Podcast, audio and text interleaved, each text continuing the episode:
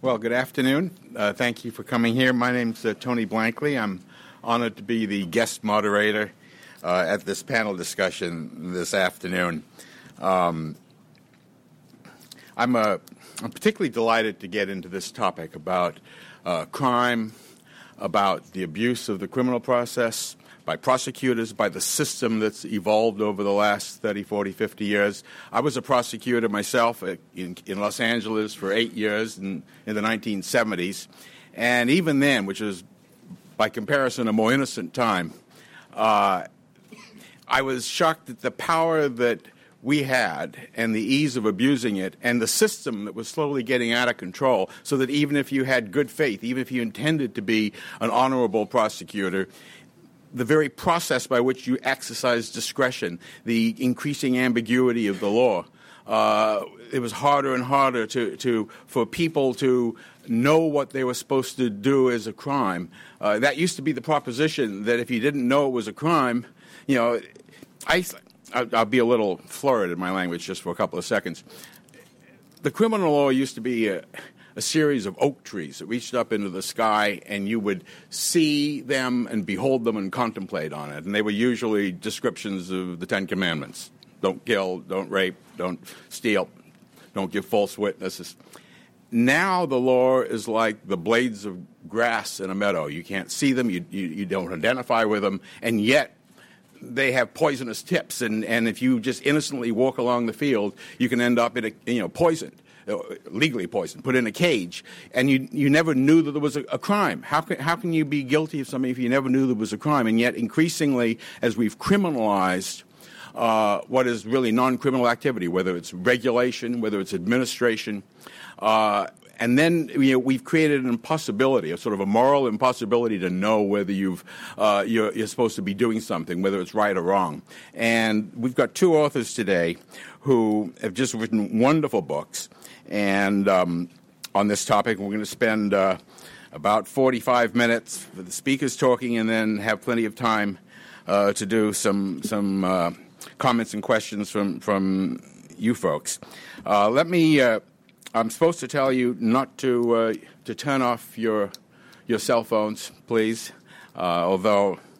Um, I'm, I'm you know, one of the one of the problems is the advance of technology creates all sorts of new opportunities for oppressive and ambiguous crimes. And uh, I was thinking of the cell phone, which, as we speak, is being turned into a crime to use in various forms.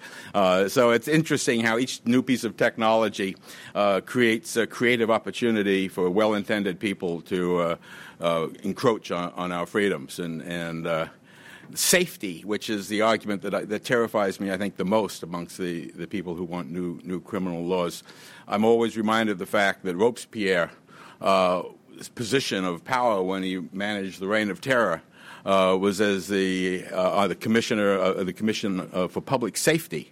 Uh, and safety justified executing people uh, based on the discretion of, of uh, the commissioners. So uh, the 12 commissioners who are for public safety. And so when we hear safety is a justification to encroach uh, on our rights, we should see it for, for the seditious effect it has on our freedoms, I think. Let me, uh, let me now introduce our first speaker, who has just come back from testifying in Congress. Uh, and I read his book uh, last night, and it is a tremendous book. Harvey Silverglate uh, he's been practicing law for more than 40 years, specializes in criminal defense, civil liberties, and academic freedom. He handles cases both in the state and the federal courts. Uh, he, his focus is on the particular abuse of, of, of, the federal law and federal prosecutors. And while I never practiced that where, in that area, I know a, quite a number of federal prosecutors in town. I followed it, and, and there's tremendous importance to, to, to this point.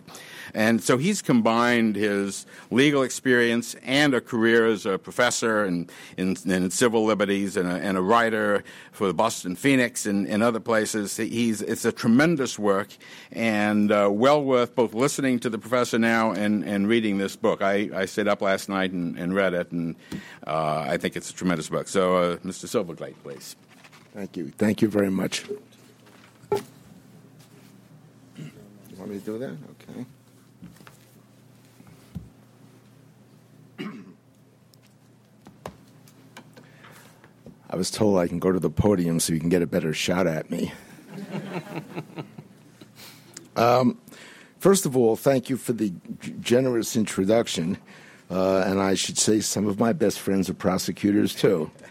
Uh, or at least were until the book came out. Uh, the uh, I had an experience yesterday that was actually quite moving. Uh, when I went to testify before the House Subcommittee on Crime, I was getting out of my taxi in front of the Rayburn office building, and the taxi right in back of mine, somebody jumps out, and it was a prosecutor from the Department of Justice who had spent some time in Boston prosecuting an absolutely absurd case. I thought it was an absurd case of my client, and um, the prosecutor got out of the taxi, uh, came over to me, said, "You know, I, I read your book, and uh, you were very fair uh, in how you described the case." So that was the the best compliment I've gotten about the book so far. That one of the prosecutors in the book who lost the case, I'm happy to say, so is my client, uh, told me that he thought that I was fair. Uh, to the department in that case, I'm sure that won't be true with all the uh, cases, but it was a it was a good start. Uh, and I'm particularly pleased to be here at Cato because it was 11 years ago that I was here with Alan Charles Kors, where we launched the Shadow University, the betrayal of liberty on America's campuses. And the uh, Shadow University, which is still in print, I'm happy to say, turned out to be uh, a kind of a, a, a small classic. Uh, it resulted in the launch of the Foundation for Individual Rights in Education, uh, which uh, specializes in protecting free speech and academic freedom and due process on uh, college campuses. Now, it's not a coincidence that um, my outline for the Shadow University uh, and my outline for what turns out to be three felonies a day were done at about the same time, the mid 1980s. And the reason I started to uh, focus on these two problems the campus speech codes and the harassment codes, and also the, the, the, at, the, at that point, nascent, the beginning of the uh, federal uh, practice of prosecuting people under statutes that nobody could uh, fairly understand, uh, and for committing crimes that even a sophisticated lawyer would look at the conduct, look at the statute, look at the indictment, and wonder what it was that the defendant did that was criminal. That's a very bad sign for a criminal justice system when experienced lawyers can't tell you why it's a crime that you know somebody's been indicted for conduct you can't figure out why.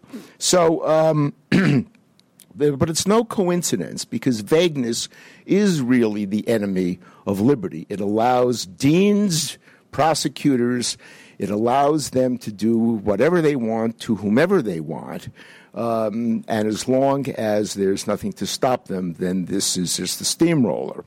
Um, and uh, the. Um, the speech codes on the campus and the statutes that I'm talking about uh, are um, uh, really uh, uh, the quintessential elements of this vagueness due process problem. Vagueness is a due process problem.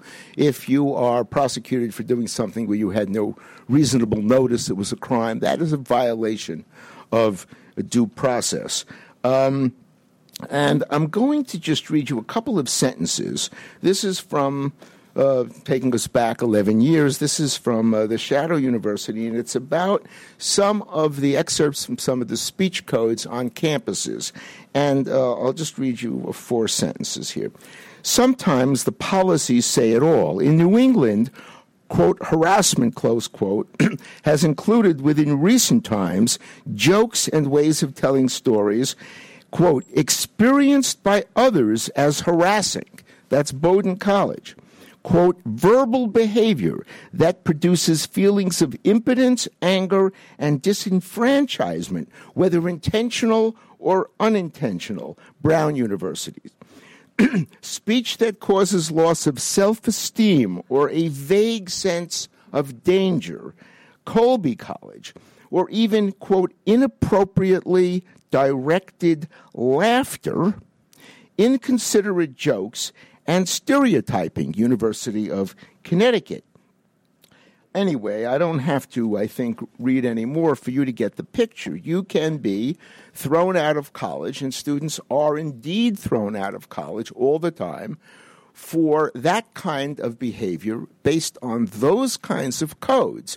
Of course, what it means is the dean can get rid of anybody that the dean wants to get rid of because we all, don't we, tell inappropriately directed humor and blah, blah, blah. Um, so, so that problem came up in the mid 1980s, and uh, as I said, on the uh, federal uh, criminal side, I noticed the the same vagueness, the, the, same you know ease with which somebody who, for some reason, came within a prosecutor's sights uh, could be indicted and convicted uh, and sentenced, and that's because judges tend uh, far more than they should to kind of go along with this. Oh, we all understand what this means, don't we? Well, you know, no, Your Honor. Uh, some of us don't. We actually uh, pay attention to the English language, and we don't understand this gibberish. Um, so. Uh, by 1990, I had the book outlined. It took me all this time to get around to, to writing it because um, I've been practicing law while I've been trying to write, and that's that that's a bit of a burden. Um, we don't get we lawyers don't get sabbaticals. Uh, uh, and I have to say, I had a tremendous amount of encouragement to finish this book because it was quite a chore. It took me almost five years by uh, Tim Lynch uh, and by David Boaz here at, at Cato. Um, they thought that it was an essential uh, undertaking, and every time I started to lag a little, uh, they would they would give me a little boost. Um, they're terrific pests, I have to say, really uh, practiced. Um, and um, let me explain for a moment the title, Three Felonies a Day. The, it's slightly sarcastic, maybe slightly humorous, uh, but the notion is this an average busy professional in this country gets up in the morning, you know, gets the kids off to school, goes to work, uses the telephone, there we go, federal offense, uses the telephone or email, uh, has meetings, or works on a prospectus or a bank loan or whatever, uh, goes home, uh, puts the kids to bed, has dinner, uh, reads the newspaper, uh, and goes to sleep and has no idea that in the course of that day, uh, he or she has very likely committed three felonies, uh, three felonies that some ambitious, uh, creative prosecutor uh, can pick out of that day, day's activities uh, and put into an indictment if the feds so so want. And um, that's, as I said, a slight exaggeration, but really not much. Uh, the um, I want to also point out the phenomenon that I'm not talking about.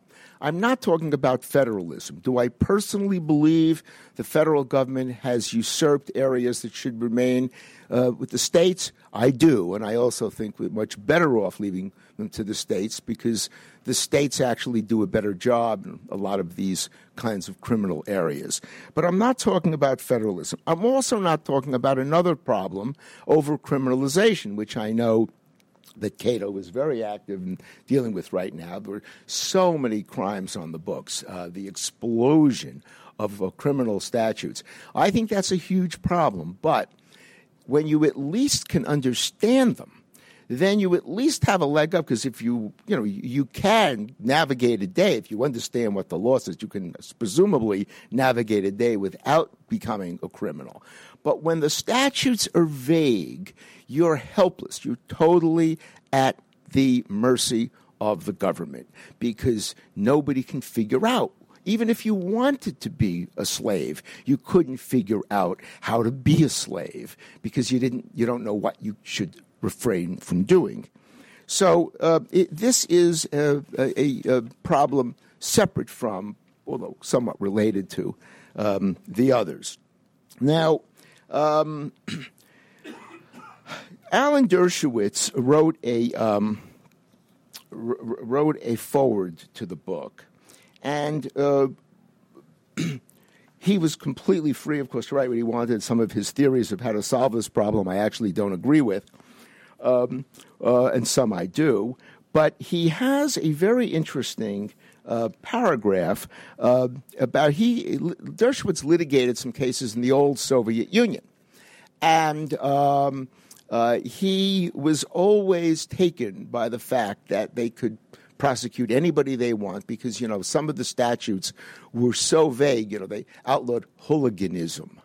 See, and of course, who was a hooligan? I guess depended on whether the government, the in power, liked you or didn't like you, and that's how they determined if you were a hooligan. And uh, he points out in the foreword that it, this was a technique developed by Beria, who was the infamous sidekick to Stalin, who said, quote, show me the man and I'll find you the crime, close quote. And that really is um, something that uh, has survived the Soviet Union, has in fact crossed continents, and has arrived here in the good old USA. Show me the man, uh, says any federal prosecutor, and I can show you the crime. We are, it's not an exaggeration. Uh, ask anybody who's been indicted, ask anybody who's tried one of these crazy cases. It is not an exaggeration. It may not have hit everybody in this room yet, but it certainly can and it certainly will hit a few. Um, now, how does this play out in, in the United States? Why is it that the department does this, Department of Justice? Well, to some extent, uh, this weapon is aimed at unpopular citizens and members of unpopular or suspicious groups. It isn't, I think, the primary impetus, but it certainly is a tool, for example, for going after these days Muslims, uh, political uh, people in a political party out of power. Um, you know, anybody who happens to be a target for any reason, uh, they, they, they go after. Uh, but it's hardly limited to just unpopular groups. Um, for the most part, uh, I think these uh, prosecutions are random. Uh, they sometimes have a lot to do with ambitions of prosecutors and wanting to get their name in the papers. Uh, but and sometimes there are prosecutors with psychological disabilities that sort of, you know, they, they, they, they think that it's their job to clean up the world, to clean up the country from dishonest people. Um, uh, but, you know, uh, fundamentally, I don't really understand uh, all of the motives that go into the use of these weapons. I only can tell you, I mean, I'm not a sociologist, I'm not a psychiatrist or a psychologist. I can just tell you that these weapons are sprung with alarming frequency and increasing frequency. Um, and, you know, you can assess the motives of the people who, who spring them.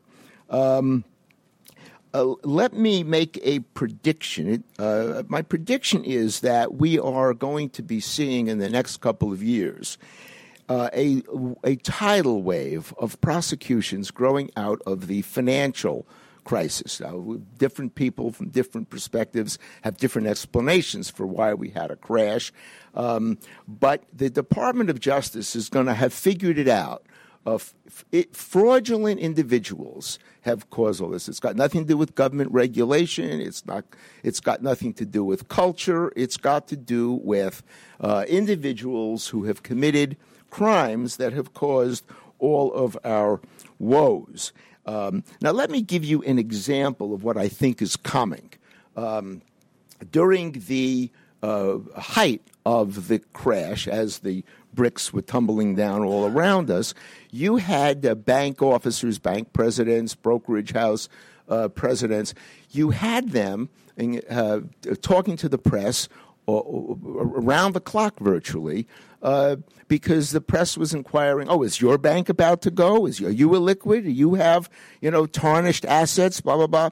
And these bank officers, these bank presidents, were saying, well, no, as far as I could see right now, you know, we're liquid. We're going to make it through this. Um, I think we're going to be okay. Uh, my prediction, Uh, and I'm happy to come back in a year, and you can either call me a, a prophet or you can call me an idiot. My prediction is there are going to be a lot of these prosecutions by bank officials, of bank officials, because they had the temerity to predict that their bank was going to make it okay, and the bank didn't make it through okay. Um, and of course, uh, think about it. Think about a bank president being asked, is your bank liquid? Can the, your depositors actually, if they wanted to withdraw their money tomorrow, would they get it? And what's he supposed to say? If he says no, there's an immediate rush on the bank. The bank, it's over in 10 minutes. So no officer of a bank can possibly get up there and say, we're, we're gone, because then they are gone. And of course, if he can maintain confidence, then the bank will make it through. And yet, watch these prosecutions. They're, they're coming. Um, now, um, how do I know this? Because it's already happened. Now, listen to this story. You know, everybody knows about Martha Stewart, right? Um, she was indicted not for insider trading because what she did probably is not insider trading. Nobody can say for sure because the insider trading laws are so vague that nobody can define them. And they're, by the way, intentionally uh, kept vague. Um, now, Martha Stewart had one count uh, in her indictment uh, that. Um, uh, that charged that when she was uh, under investigation for insider trading or whatever they they, they later, of course, got her to talk to the feds and they indicted her for false statement in talking to the feds. There's a lesson in that. Don't ever talk to the feds. Um, she was charged for having a press conference and releasing a statement saying that she was not guilty of insider trading. And so, in addition to indicting her for false statement to the feds, they indicted her for falsely denying her guilt at a press conference of Martha Stewart living on the media. In other words, her crime was her failure, her failure to make an abject plea of guilty on national television in front of the entire press when asked about whether she had committed insider trading fraud. Um, that's what tells me that these press conferences by these bank officials uh, who were denying that they were uh, the, on the edge of collapse, they're going to get indicted for denying that they're on the edge of collapse, even though, had they said otherwise, they would have collapsed. So it's really a kind of uh, we're living in a world now which is a mixture of Orwell and Kafka, a uh, little little bit of each. Um, now, people have said I didn't spend enough time in this book on solutions. I've got six or seven pages uh, on where I think we should be going, sort of general prescriptions of where we should be going. It's true that I don't have a lot of surefire solutions. That's not what the book was about. Uh, besides, I'm not that smart. Uh, I'm a lawyer, I'm not a, an academic. And so uh, I really don't know the solution, but I did want to point out the problem because I don't believe that our best minds are going to be able to uh, uh, to be put to the task of solving this problem if we don't realize that it's a huge problem and that we're all uh, so uh, vulnerable. But I do have, to the very end of the book, I do have a few tentative suggestions um, uh, for the directions in which we can be going. Um, in any event, um, I do think that whatever the solution to this problem is, it's going to arise from an energized response those, by those people who love liberty and value liberty. Uh, they're going to come up with the solutions, whatever those solutions are. And uh, Cato, of course, is part of that group, which is why I'm so pleased uh, to be here uh, today. I think this uh, co- the coalitions that Cato is building and participating in, which are bar- bipartisan, uh, left and right and center, uh, in the criminal justice arena, is very useful, uh, and I think leads leads the way. So I think that we all have to work together on this, and uh, perhaps we can uh, beat back the Leviathan. And thank you very much.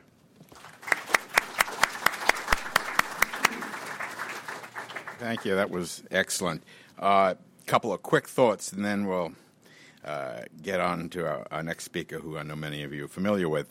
Uh, I think one of the points that we, a lot of, I want to keep in mind as this issue develops beyond the, this this forum, is the importance that the public and particularly media have that this isn't a liberal or conservative point of view. You can be a conservative prosecutor and be equally appalled with the abuse that, that this has. You can be a liberal and be appalled with the speech codes. Uh, that, that it's important that this not be pigeonholed different parts of these concerns as either the conservative or the liberal, because then that tells all the people out in the country who are liberal or conservative, oh, this isn't my fight because I'm a conservative and this is a liberal argument, or the other way around. So I think it's a very important uh, point to keep in mind as we do this. Um, one example of, of, of what the professor was talking about is Eh, that I've experienced, so many people in Washington have and will experience, is when you leave government and you have the ethics rules and what you're allowed and not allowed to do, it is an impossibility almost to find out whether you are committing a felony, because you you are you allowed to bump into your assistant three months later and say, Hi, happy birthday? Or, or has that been a, an unintended contact with a prohibited office? And, and, and this town is filled with people who don't intend to abuse the ethics. We, we all go to lawyers to say, what are we allowed to do and not do? Not because we want to figure out the edge of where, how much we can do to get away with. We want to avoid even the beginning of it. I, am not a lobbyist. I, you know, I, I don't, I'm not in that business, but I still had to be careful when I left various government services to, to go out into, in, in the private sector. And particularly in a town like this, you talk about the, the Soviet abuse, and of course, we're not there, and God willing, we'll never be there.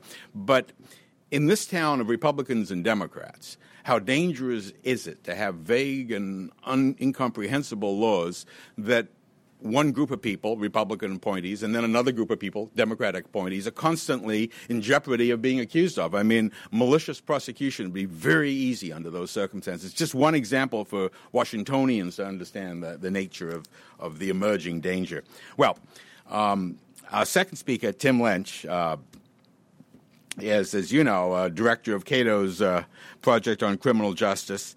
And uh, he's been with Cato for, gosh, almost, what, 20 years, 1991. So, long time. He's a prolific author. Uh, he's on all the different uh, shows O'Reilly, NewsHour, C SPAN. Um, and he's put together a book that he edited, and, and uh, I read this the night before last.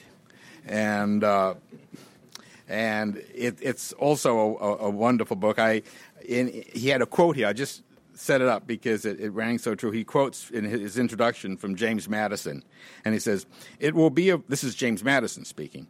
It will be of little avail to the people that the laws are made by men of their own choice, if the laws be so voluminous that they cannot be read, or so incoherent that they cannot be understood." If they be repealed or revised before they are promulgated, or undergo such incessant changes that no man who knows what the law is today can guess what it will be tomorrow. I mean, that reads like the recent history of Congress. Uh, you know, language that is, is, is incomprehensible, constant changing back and forth. And injustice. Here's the man who, who wrote the Constitution describing our condition today as an intolerable one. I mean, I think that is a, a revealing sense of how far we have moved. Uh, and in fairly recent times, certainly in the last 70 years, dramatically in, I'd say, the last 20 to 40 years, which is a very quick time. Most of us of a, of a certain age can remember when things were much better for individual freedom, and particularly regarding criminalizing what ought to be free human conduct. So, with that, I'll turn the page over to Mr. Lynch.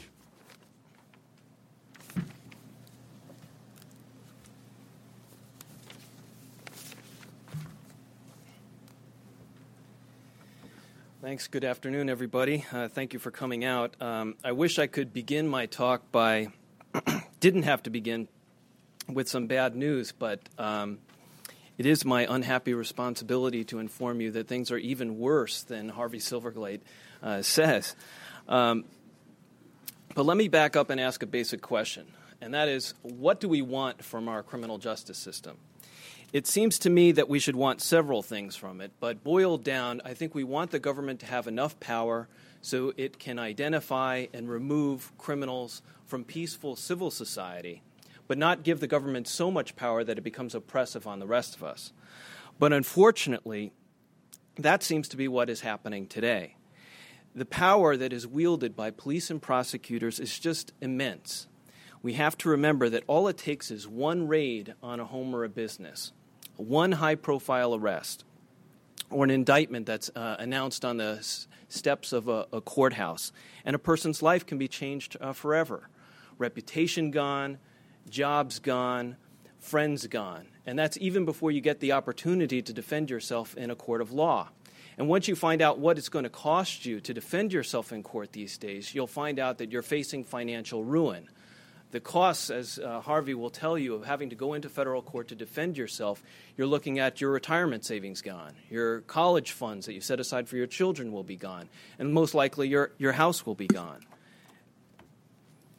If you combine the situation that Harvey Silverglate described, where police and prosecutors can basically have just about anybody charged with an offense, and you combine that with a system in which our constitutional rights have been watered down, you'll begin to see how dangerously powerful the government has become and how vulnerable all of us are to agencies like the IRS and all of the other alphabet agencies in the federal government, as well as the local law enforcement bureaucracies. As has been mentioned, there was a time where you could live your life and order your affairs in such a way where you could drastically reduce your exposure to uh, arrest and, and indictment. But those days are gone. And as Tony said, um, I think this is an issue that should concern people from all points along the political spectrum, whether you come from the left or the right.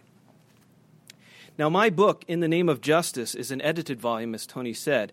And after reviewing the literature in the criminal law field, I came to the conclusion that a book like this was needed because law professors tend to put too much of their time and energy into writing and publishing articles on obscure topics or very technical topics. So you'll find law review articles on a question of the police power to search. They'll say, like, if you, the police have probable cause to search a vehicle, do they then have probable cause also to then search a container inside that vehicle? Can they open up a backpack that's inside the uh, vehicle? Or you'll find articles about the permissible and impermissible questions that prosecutors can ask uh, potential jurors before a trial gets underway. Now, these are important questions, and I know we have to rely on law professors to use their expertise to address technical issues, but my point is not enough attention is being focused on the fundamental questions, such as what kinds of conduct should be a crime in the first place. So, to bring more attention to that question, I found what I thought was the best article in the field. It was written in 1958 by Professor Henry Hart of the Harvard Law School. I then asked some of this country's leading scholars, judges, and practitioners to take a look at uh, Professor Hart's article, which we republished in the book, to take another look at it, to look at his arguments about what should be a crime and what shouldn't be a crime, and then to offer their thoughts as to how well his arguments have held up over the last 50 years. And I was pleased that Harvey Silverglate could uh, bring his wealth of experience uh, to the book with his own essay. But instead of trying to summarize all the essays uh, that are in this volume, what I'm going to do is focus on my own thesis in the introductory essay to the book. And my thesis is that we are drifting away from the basic constitutional and legal principles that have made the American criminal justice system the best one in the world. In the book, I discuss about 20 legal principles and show how they've been badly eroded over the years. Um, we don't have the time to get into all of that, uh, but what I'm going to do is discuss several of them so that it'll give you a feel for um, the thesis of, of my essay. And I'd like to begin with the constitutional principle of federalism. The Tenth Amendment to the Constitution says that the powers not delegated to the federal government are reserved to the states or to the people. Now, in this city, it's kind of considered almost impertinent to remind senators and people who work on the White House staff that the powers of the federal government are actually limited. Uh, they're, they're, limited to those that are actually spelled out into the const- in the Constitution. Now, for much of our history, crime fighting was understood to be an issue for local government. Uh, but over the years, Congress continues to pass more and more federal laws, as has been discussed. Um, and it's based upon a dubious reading of the Commerce Clause of the Constitution. Now, one of the most recent proposals that has been in the news is a, is a, a ban on so called hate crimes. They call it the Hate Crimes Prevention Act. But if you think about it for just a moment, you'll realize that this law is not going to prevent anything. Any criminal who is already inclined to shoot another person, to stab another person, another human being, the idea that this person is now going to stop it to put down the gun or put down the knife because Congress has now passed the Hate Crimes Prevention Act. I mean, this is this is fantasy. This is not going to happen. It's not going to prevent uh, any crime, uh, any hate crime uh, from happening. But these pieces of legislation give congressmen an opportunity to posture as problem solvers. A few years ago, the Supreme Court uh, invalidated a very similar law called the Violence Against Women Act, where the Supreme Court said no, uh, the powers of the Congress are limited, and this law passed by Congress gets the federal government into uh, an area which, in which they should not be involved. But the point here is that even after the Supreme Court invalidated the Violence Against Women Act, Congress keeps coming back with these proposals, hate crimes legislation. They keep pushing the envelope. So this constitutional principle of federalism is still in serious trouble. Now, closely related to this issue is the constitutional safeguard against double jeopardy. Double jeopardy, as you know, is the idea that no one should be tried twice for the same offense. But every time Congress federalizes something that's already on the books at the state and local level, the double jeopardy protect, protection is weakened because there are some legal precedents out there that say that the federal government and the state governments are separate sovereigns. So that for allows federal prosecutors to come back with a federal indictment even after the person has been tried in the state court system. Now, in the beginning, this wasn't much of a problem because there were only a f- handful of federal crimes. But as the number of federal crimes uh, increases, the double jeopardy protection um, is weakened. Next is the jury trial. The Sixth Amendment to the Constitution says in all criminal prosecutions, the accused shall have a right to trial by jury. Now, reading this, you could easily get the misleading impression that most of our criminal cases are adjudicated by juries, but that's not the system that we have we've moved over to a system of charge and sentence bargaining. You do see the occasional trial on TV. We saw the O.J. Simpson trial a few years ago. Uh, the late Michael Jackson was brought up on charges in Los Angeles, so we heard about the Michael Jackson trial. The Martha Stewart trial has been mentioned, but these are the exceptional cases. More than 95% of the criminal cases in America do not go to trial, they're resolved through plea bargains. A few years ago, there was a federal judge Judge uh, Patrick Higginbotham wrote a law review article, and he told and he titled it "Why Do We Keep Calling Them Trial Courts?" Because he's like there aren't trials going on in the court system. Our courthouses are filled with these majestic courtrooms, but they're vacant most of the day. The real action is out in the hallways where prosecutors are negotiating with defense counsel uh, in, in plea negotiations. And plea bargaining rests upon the legal fiction that the government is not prepared to retaliate against people who want to take their case to a trial. Um, they, what they do is they say, look, if you take the deal, if you take the plea deal and plead guilty, you'll get 18 months or a year. If you insist on going to trial, then we're going to throw the book at you. Then you're going to be looking at 15 or 20 years.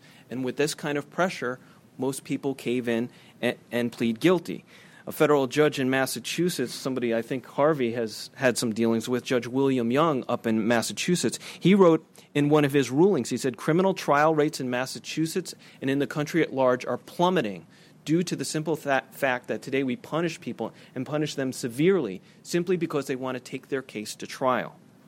And he's absolutely right about that. Now, the Sixth Amendment also guarantees uh, our right to a speedy trial, but this is another guarantee that's being watered down. Uh, there was a case in North Carolina a few years ago where a man pointed out to the courts that he had been in jail for four years and he had not yet gotten to trial. Um, now, the speedy trial, I mean, that phrase is a little imprecise. We don't know exactly what it means, uh, but he said, surely four years is a blatant violation of the speedy trial guarantee. But the government attorneys came back and said, not so fast. Their argument to the courts was that, look, our courthouses are clogged with cases, and we've had some staffing shortages. So, because we have not, because we've been experiencing these problems and we haven't acted with any particular vindictiveness against this particular guy, the Constitution was not violated. Actually, the appellate courts agreed with that argument.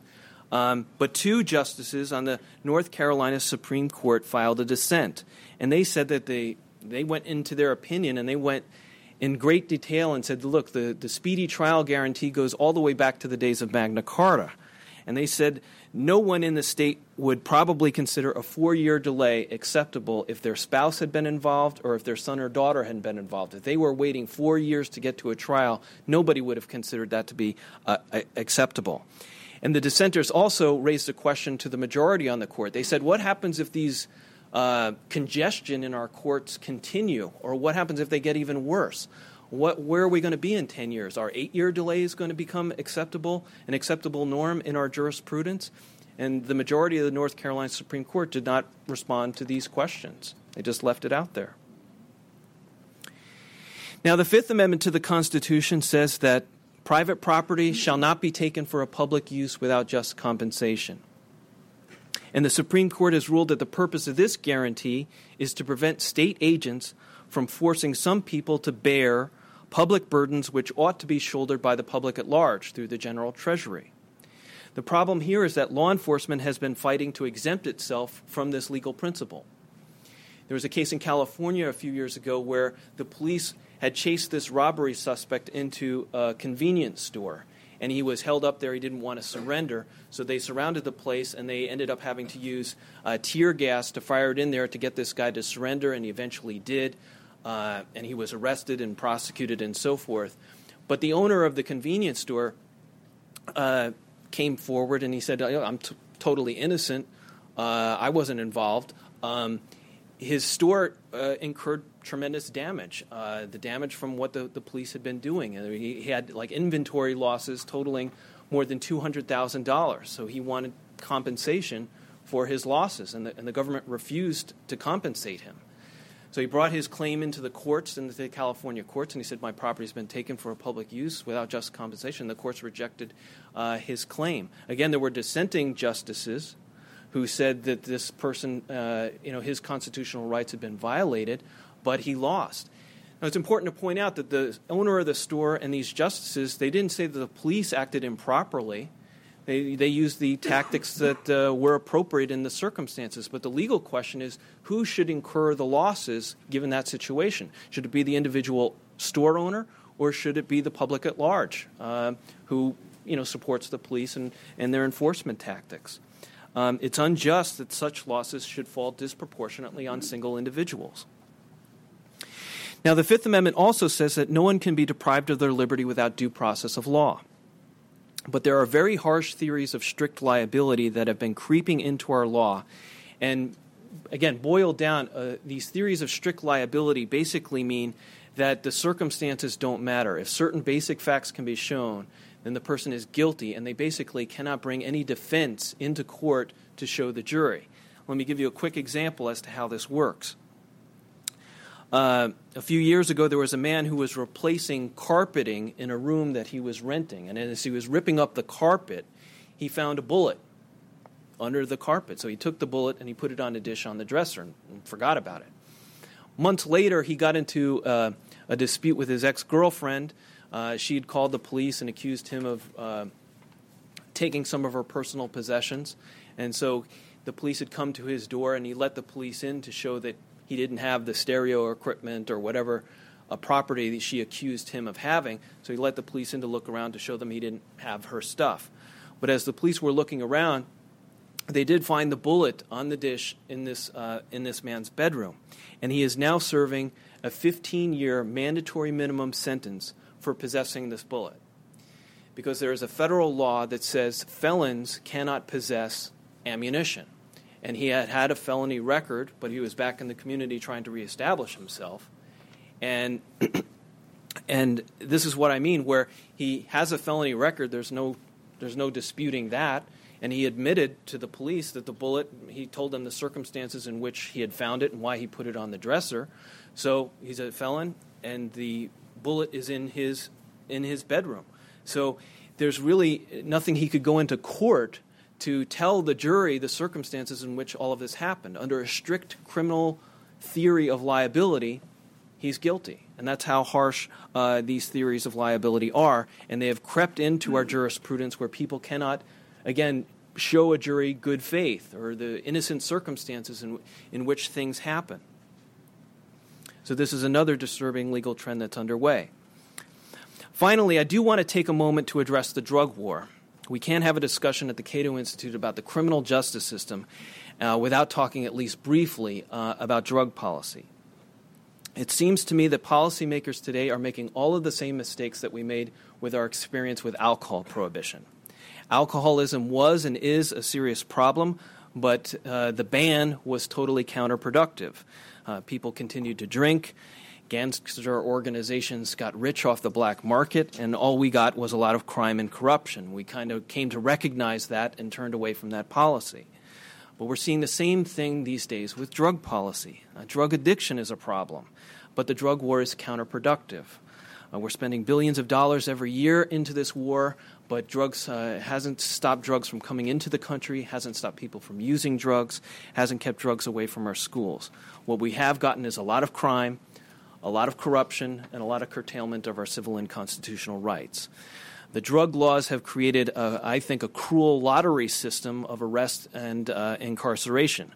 Some people, like our, our own president, Barack Obama, and uh, Michael Phelps, the Olympic swimmer, they've kind of won the lottery, the drug law enforcement lottery, in that they've escaped arrest and they've gone on to live productive and successful lives. But thousands of others have lost the drug enforcement lottery, and they are the ones that get a criminal record. And many of them have to serve jail time, and their lives are fundamentally uh, altered. The conservative William F. Buckley and Milton Friedman were right. The sooner we end the drug war, uh, the better. Now, I'm just about out of time, so uh, let me close. I agree with those who say that America has the best criminal justice system in the world. I'm not an expert on comparative law, but if we don't have the best, it's certainly one of the best systems in the entire world. But still, we have to take a sober, clear eyed view of the trends that are underway. We are drifting away from our basic constitutional principles. Uh, so the key question is what is the American criminal justice system going to look like in 20 or 30 years from now? Uh, it seems to me that the principles I've been discussing of federalism, a jury trial, speedy trial, double jeopardy. These principles are important today as they were 200 years ago. Um, if you think so too, then I think it's imperative that we come to the defense of these principles because if we don't, we're going to lose them. And if we lose these uh, procedural guarantees, then we're going to lose the free society that they were designed to secure. Thank you.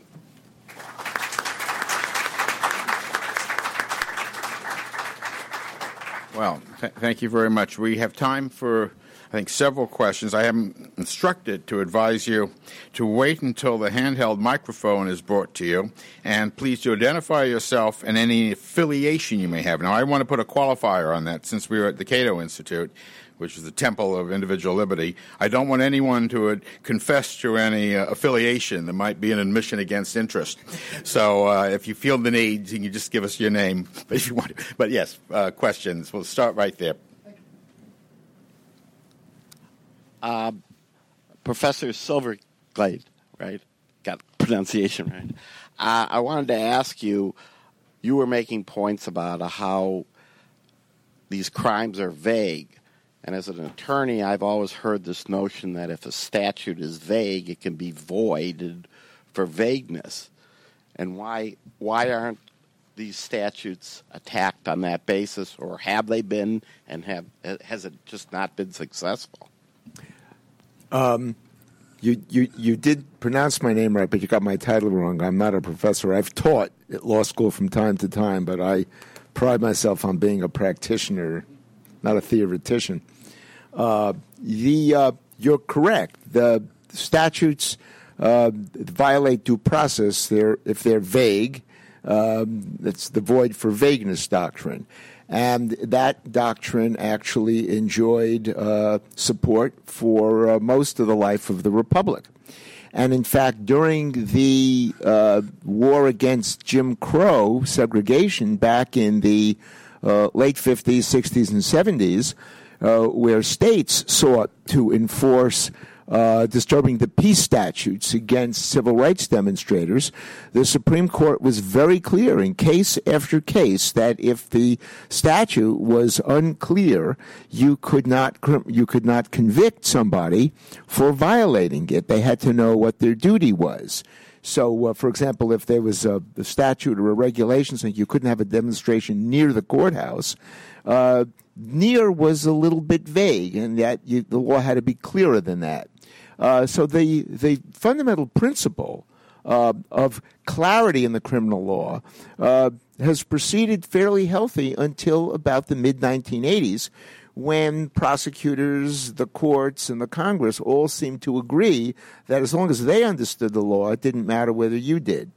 And there has been a degradation in that doctrine uh, until the until the present. Yes, down here. Uh, Howard Wooldridge with a cop, Citizens Opposing Prohibition, retired police detective. Um, I certainly agree with Mr. Lynch that the war on drugs, modern prohibition as we call it now, uh, certainly exacerbates everything we've talked about today. Uh, but a, a, question from Mr. Silverglate. In the academy, I learned that to have a crime, you needed mens rea and actus reus criminal thought, criminal intent, plus an act. Uh, is there, of course, we've gotten away with that today with the vagueness in other situations. Uh, is it possible that a legislature could pass a law whereby a jury would be allowed to hear from the defendant that he he lacked mens rea. Is that or is that just too overbroad? Well, first of all, um, you, you, Tim's book really takes on that issue head on. The uh, the old common law, you, in order to be convicted of a crime, you had to have the intent to commit it. You had to knowingly commit the act. And the intent, you also had to understand that the act was a crime. So all these things had to coalesce. Uh, in fact, as, as, as Tim mentioned, uh, that those requirements have been watered down. We now have quite a few strict liability offenses, like this bullet case. Um, that's a very good. Ex- that's a scary example, actually. In the white collar arena, of course, there are many such statutes where uh, you can be guilty uh, without intending to commit a crime. You could be guilty because somebody else in the organization um, committed a crime, uh, falsified something. Corporation can be convicted, uh, and so that that protection has indeed been watered down. Uh, it's an ancient, ancient common law protection um, that really is a hallmark of the Anglo Saxon and Anglo American criminal justice system, and we're losing it. Could a legislature correct that It can, it can. It has to make very clear in the statute. First of all, the first thing is they have to write clearer statutes because you have to be able to understand what the law requires. And mens rea should be written into every criminal statute, yes. Sometimes, the, like in the drug war context, like with medical marijuana, there have been attempts to uh, bring in a legal defense so that people can who have been arrested and they're using drugs for medicinal purposes. See, right now under the law, sometimes they cannot get that information to a jury because federal prosecutors will say, "Well, look, possession of marijuana is is against federal law under all circumstances. And they want to change the law to allow them to tell a jury exactly why they were possessing marijuana, to let them know about their physical condition, that they were using it for medicinal purposes, not for recreational drug use. But the, the prosecutors are very adamant in fighting these things. They do not want juries to understand to learn about the circumstances because then the, some of these people may be acquitted. So again, these things interact with one another. Uh, if if your attorney tells you that you're not going to be able to get that information to a jury, are you going to be more likely to plead guilty? To the offense rather than go to jury trial in the in the first place. Of course you are, because you're not going to be able to present a defense. Tim has given an example in the marijuana area where the federal law doesn't recognize any legitimate use, but they also, and this I have a chapter in my book about this, they also harass medical practitioners who administer uh, lawful narcotics for pain uh, relief purposes because the feds have their own idea as to how much narcotic is necessary to cure, an, uh, to cure a pain situation or to prevent pain. And if the if if the doctor has one idea and the drug enforcement agent has another, guess whose view prevails? It's astonishing. Let me, before we take the next question, just add one of my own thoughts to this because this is taking justice out of the justice system, and and, and it's invidious to the to the trust the public has in, in the system of law. And I think a good example is not in the criminal, but but in the product liability area, where strict liability was developed as a concept to solve a social problem, which was people who were harmed in industrial accidents should be compensated. Uh, and so they use the justice system, the tort system in that case, where you're supposed to find responsibility based on negligence of somebody to take money out of their pocket, and said, let's forget about the negligence. He's got deep pockets. We'll just take some money out of it. He'll never miss it. And that mentality to, to steal the justice system for other purposes undermines the, the, concept of justice, and if we lose enough of that, then we, the, the, whole democratic process is endangered if people don't trust fundamentally that the justice system is trying to deliver justice. Let, let me go to the next question. There's questions uh, in the back, too. Yeah, back there. Yeah. Uh, there's a, several things that came up. Uh, the bullet, uh, the gentleman down in front uh, given to which the police officer or inspector. Uh, jury nullification. Could a jury uh, declare a person innocent uh, in this context? They can, but the system is is designed in such a way that that is very likely not to happen because, uh, first of all, 95% of the cases, as I said, are, do not go to trial in the first place. Then the next thing that happens is before the trial gets underway, the prosecutor sit down with the judge and will say, like, take the medical marijuana situation. This is a classic case where you're likely to find sympathy from the jury they, even somebody who supports the drug war may think in these circumstances where a person has a medical condition, they think it's the prosecution is totally wrong. So this is a classic case where you're likely to find sympathy with the jury. But the prosecutors, as I said, will sit down with the judge and they'll say, Judge, we don't want any mention of the defendant's medical condition. We don't want any discussion of medical marijuana initiatives pending in California's referendum process. All these things are irrelevant, Judge. They shouldn't come up. If you possess marijuana, uh, it's, it's a crime under federal law. So all these things should be excluded. So then you have that, and then you'll have the judge's instructions when it the, just before a jury goes off to deliberate, and he'll say, "You have to take the laws as I instruct you on it. You cannot take it uh, among yourselves to to declare what the law is." So again, once the defendant sits down with his attorney and he learns all of these facts, he's much more likely not even to go to the jury in, in the first place. So these are all the f- factors that militate against uh, jury nullification. Go back there. Oh, where? Actually, the gentleman right there. Yeah, we'll go back there after that. Uh, Brian Walsh from the Heritage Foundation. Uh, great presentation. I have a question for you. The, um, as you both know, the Model Penal Code has mens rea provisions uh, codified into it, so that it's expected that the Model Penal Code you'll always have a mens rea, um, a default mens rea provision if none's actually put into the um, the the statute, the criminal offense. What do you think about? Have, have you practiced under a model penal code jurisdiction? I know there's about 15 states that have adopted that that type of system. And do you think that's a, a good idea, both you and Tim, um, to adopt something like that in the federal level? I think it's a very good idea. It works in state. I, I find now, at this point in my career, that more justice is dispensed in the state courts than the federal courts. And uh, that wasn't true when I started uh, back in the late 60s. The, um, uh, the problem with mens rea is that it is vastly watered down now in federal law. And uh, even as Tim pointed out, with the proliferation of absolute liability offenses, it's really gone. Uh, if if the Congress doesn't want to put a mens rea uh, provision in a federal statute, doesn't have to. I wish the Supreme Court would uh, get a little bit more guts on this question and bring us back to where we were a couple centuries ago. Yeah, I totally agree. We have to move towards that type of system where the statutes are ambiguous on mens rea. There should be a default provision, as in the Model Penal Code, and then we, the legislature should sh- straight up abolish strict liability and vicarious liabilities. These theories of criminal liability have no place in America. All the way at the back. Thank you.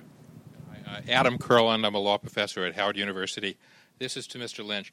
I mean, generally, I'm in, I'm sympathetic with both of your guys' um, comments, but normally, I, I, haven't been to one of these things in a while. Normally, it's more balanced, though. I mean, where's the where's the prosecutor? Because some of the points you make, there are some obvious responses that I think would put the debate in um, in at least a more fair perspective. The first is the California situation, the medical marijuana, um, is really a political issue, and my understanding is the Justice Department isn't prosecuting um, many of the medical marijuana cases there.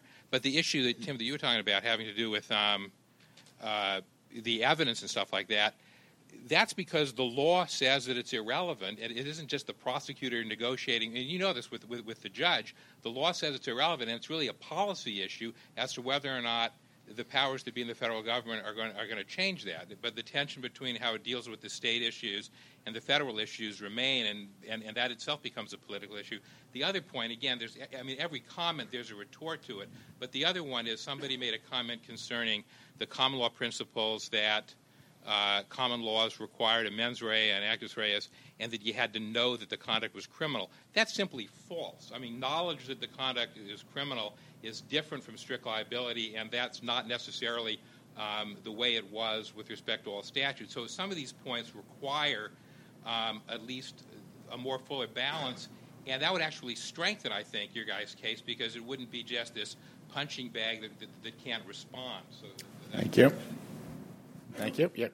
Okay, well, on the first point about normally we do have events all the time. Sometimes, sometimes we invite a contrary point of view. For this particular event, sometimes we don't. I thought it was kind of a uh, kind of a burden to ask somebody to read two books on short notice to be able to to, to comment. But you know, we, that's why we have the Q and A periods. I'm glad you came, and I'm glad uh, you know you raised a contrary uh, point of view with these things. We are bouncing around to a couple of different legal concepts. You're right. I mean, when the point came up about criminal intent and good faith, that's the circumstance in which I raised the medical marijuana issue. You're right that, and I thought we made that point, that under the law right now, the good faith and intent is not an issue under federal law. It's very strict. If you possess marijuana, you're guilty of the offense. But because we were talking about intent and good faith, our point is that this is a problem in the law because most juries who, who uh, you know, if they learn about these things later, the circumstances of the case, that the person had a medical condition, and that's the only reason that they had marijuana. They feel very angry and they feel used and abused by the system because some of this information is kept from them. So, our point is that we want to allow defendants to be able to bring the circumstances of their individual cases into court and present them to juries. Then the prosecutors always have the opportunity to come back and say either that was a lie or that's not so, and they can present their point of view. But to totally exclude people like their medical condition and those sorts of things from the case totally, we think that that's wrong, and that's why we think the law should be changed uh, to allow them to do so. And I'll say this in my book, uh, in his foreword, Alan Dershowitz does uh, make one criticism of my thesis. Uh, uh, he says that, well, uh, prosecutors can't be blamed for for creative interpretation of statutes and creatively using statutes uh, to as, as a basis for prosecuting new activity that was not contemplated when the statute was was was enacted, because it takes creative prosecution in order to meet the creative criminals. That criminals figure out new ways to do things and prosecutors have to twist the law in order to cover these new ways. Well, I think that that's uh, that's wrong. If there is a new f- formulation of you know how to commit a crime, it's up to the legislature to pass a statute that covers it. And it's not a defense to this vague, the use of vague statutes to say, well, Congress is 85 years behind in its understanding of society. I don't buy that. It may be true, but it's not acceptable. Um, you, sir?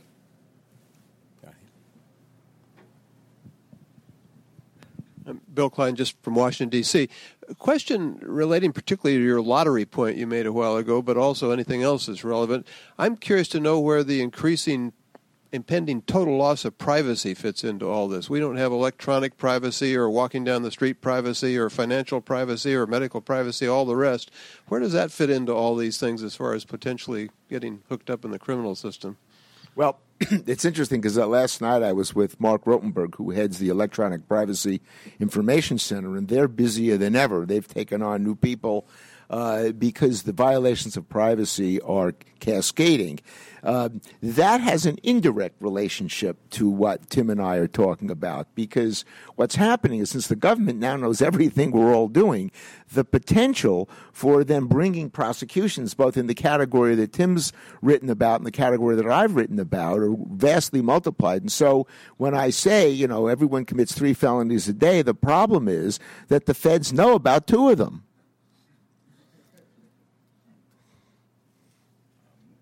Yes. And tomorrow they might know about three.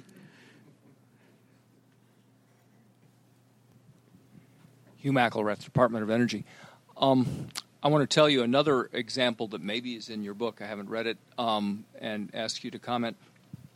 I'm told that the um, identity theft laws, and if I'm not mistaken, there is part of that's incorporated in the Patriot Act, are actually being used in the majority of cases to prosecute illegal immigrants who have fake uh, Social Security cards. So they're not attempting to steal anybody's identity. If anything, they're contributing to that person's Social Security account without any prospect of getting uh, a benefit. Yes, my my understanding. Uh, tell me if this is the same uh, case you're, you're, thinking of. Is that people are uh, forging social security cards and putting made up numbers on them? They're not stealing, you know, your social security number or mine. They are making them out of whole cloth, right? So this is a a, a phony social security card, and they're being prosecuted for what's essentially identity theft, for trying to make themselves appear to be somebody that they're not. Whereas it actually, the law meant to protect you from having your identity stolen. They're being eh, prosecuted under a law simply not directed to that the activity they're engaged in the the illegal immigrants trying to stay in this country. That is i th- think a prime example of what i'm talking about yes. And one of the things you, i think you talk about in your book is the creative efforts by, by prosecutors. And, and and of course i think of the rico statute which was created for one purpose and has been cleverly used in other contexts, perhaps not as intended when the statute was written. Right. Well, it was meant for organized crime, and it was ended up being used for anti-abortion protesters. It's quite remarkable. Right down here. John Swallow, Arlington, Virginia, and uh, I uh, won't mention the group I'm involved with, but we're we're uh, uh, I, I, will uh, quote another author who says, Men in divorce are the most discriminated against minority in society. I would say among adults because the kids get abused in the divorce proceedings as well. And I'm wondering if you guys uh, have any comment on, uh, you know, the unconstitutionality of, of uh, family courts. And in, in Virginia, 90% of the, of the uh, divorces end up give give sole custody one to one parent, with the gender of the parent being by far the most important factor, regardless of the quality of the parenting of either either parent. And then, uh, while they're all civil agreements, most of the time, uh, violations can be criminal. I've, i I, know of a guy whose wife has accused him of, uh, of spying for Russia and India. and that's the least of his problems. I'm sorry, I don't know much. Yeah, I, I have to say that I've uh, I've never done a divorce case in my entire career. My clients, no, I'm a criminal lawyer, and my clients have figured out different ways of getting rid of their spouses rather than. I think we have time for one more question. Why don't we go back there on audience right? Thank you, Eric Sterling. I used to be counsel to the House Judiciary Committee and helped write the Money Laundering Control Act of 1986.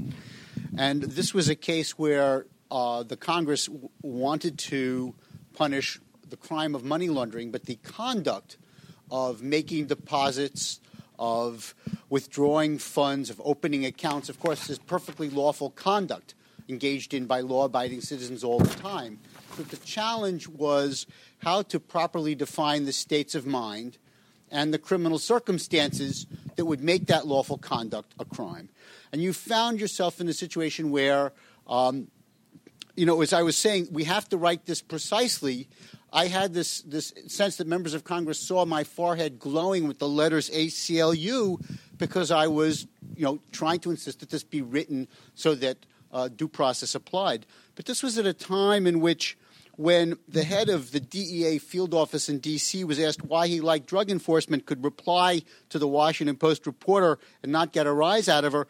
Well, what he liked about it was government gets to control the commission of the crime. Thank you. I can respond to the uh, the gentleman's point this way. One of the cases I've written about in my book is the Boston prosecution, uh, United States versus Theodore Anzalone. He was an aide to then Boston Mayor Kevin White. They were trying to get him for something, anything, in order to turn him as a witness against the um, the mayor. Uh, and uh, one of the charges that they brought was a money laundering charge based on the the cash uh, anti-structuring uh, regulations that you're talking about. And we went through the he was convicted in the district court. The First Circuit reversed and the government, uh, very aggravated that it couldn't bring prosecution based upon the regulation simply went back and got Congress to change the statute. And the, they then made the activity that Anzalone had engaged in a crime. Now, I think that the amount of regulation in, this arena is way overblown. That's that's my own philosophical right. But at least now you're on notice that doing what my client Teddy Anzalone had done is a crime. When he went through his the agony of his trial, uh, the statute didn't outlaw it, and yet he went through a trial. He was convicted because the district judge didn't understand the law. The prosecutor maybe understood it, but wanted to try to get away with it anyway. And um, finally, the First Circuit put an end to it. The First Circuit has much degenerated since then with respect to its respect for the principles of clarity. Uh, but back then, it was like the the, early '80s. It was the the uh, not, it wasn't exactly a golden age, but there was a, a better better age than today. Uh, thank you. Th- that concludes uh, our, our forum. I understand there's a luncheon. There is a luncheon upstairs in the Winter Garden where conversations may continue.